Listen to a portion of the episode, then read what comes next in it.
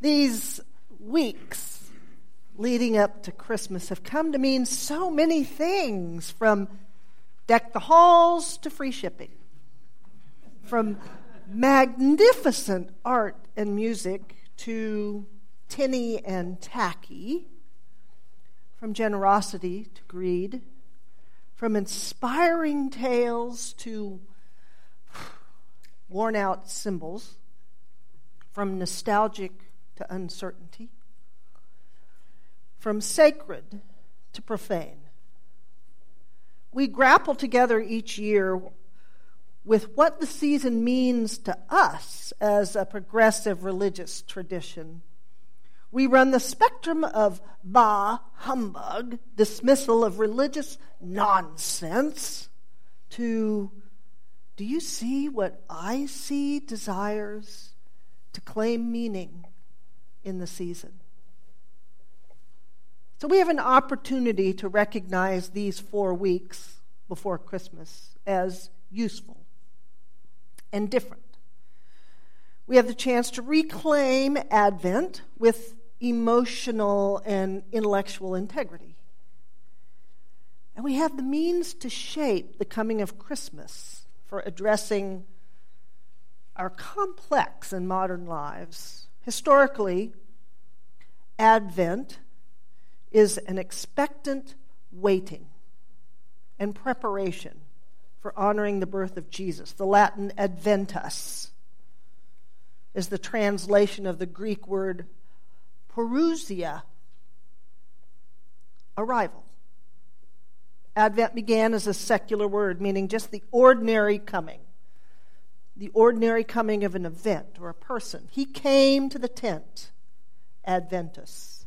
She arrives at the village well, Adventus. But then Adventus in, evolved into a technical term, specifically specifying the arrival or visit of the king or emperor. It publicly celebrated the glory of the empire.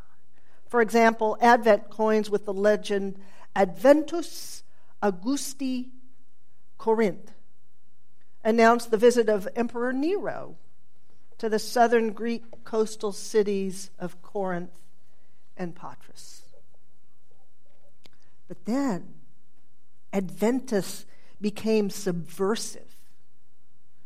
When the early Christian church applied the term to this radical Jesus, this upstart protester, he pushed back against the abuses of the Roman Empire and was killed for it. So, retelling the story of the birth of this average baby, born to a carpenter,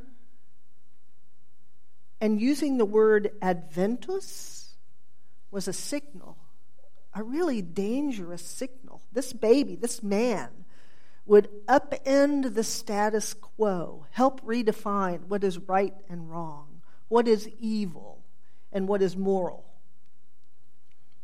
His arrival brings the possibility of a different type of kingdom. His arrival brings the possibility of a kingdom, a community based on relationships and human dignity, not the power and wealth of an empire. So, a few years back, a brilliant friend of mine from seminary, Yuki Schwartz, translated the Gospel of Luke's birth narrative from Greek to English. It was one of those gifts. It was a Christmas gift for some of her evangelical relatives. And she was using her training to be subversive in the purest way.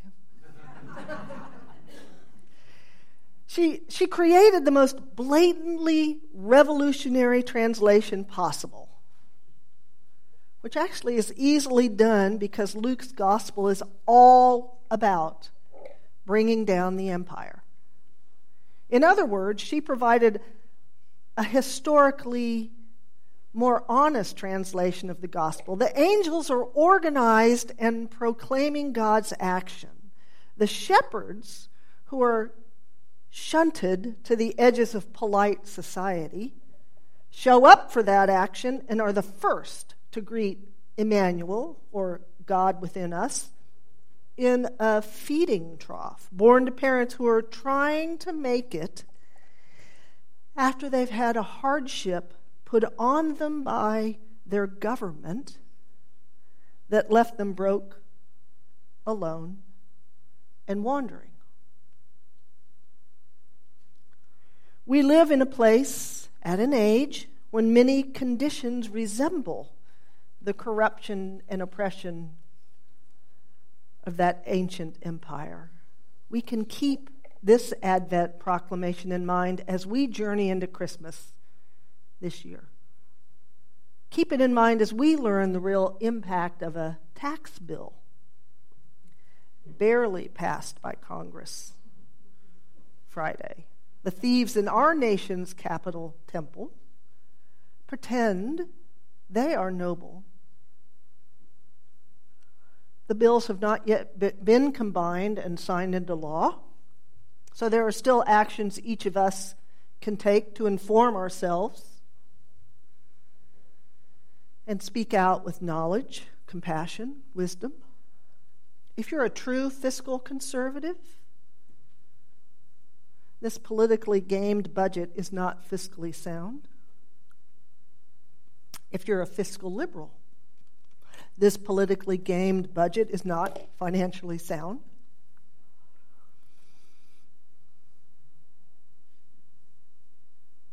Keep the suffering and inequity in mind as our state representatives volley their own budget around, taking no honest stands. Again, we have this Advent season to contact our state representatives as they convene for a second special session. Keep in mind, when we talk about the poor and poor baby Jesus, that neither Jesus nor any person in poverty are born poor, but made that way. Made that way through corrupt and uncaring leaders who think more about enriching their own pocketbooks than the people they depend on for their jobs and livelihoods. This is the very season to remember this birth story is made is for those made vulnerable. Advent helps us remember how a human baby appearing among the expanding Roman Empire to the cry of entire legions of angels declaring the empire corrupt.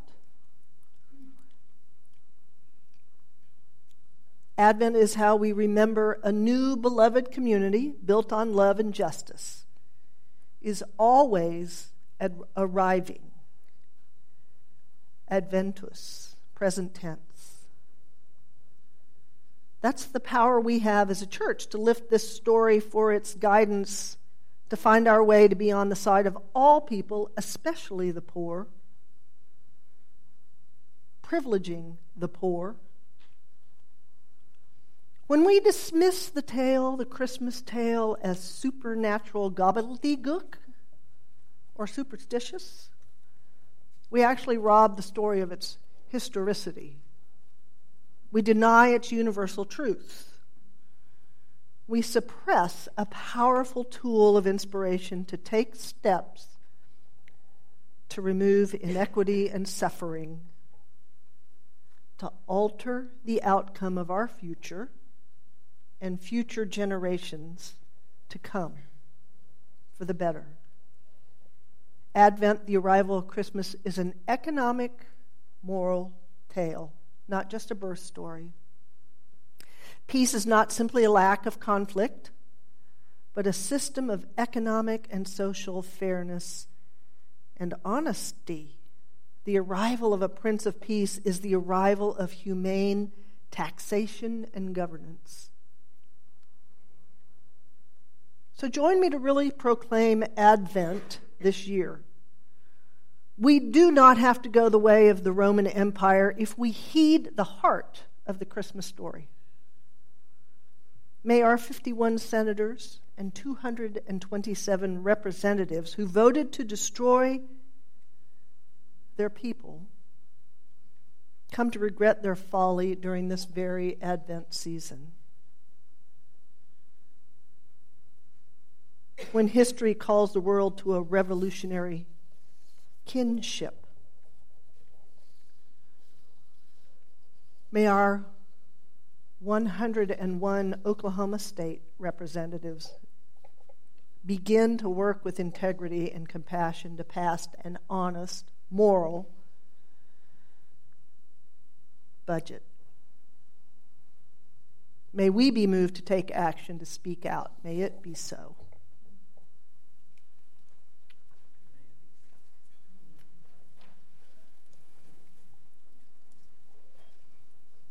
We give away our offering plate every month. And for this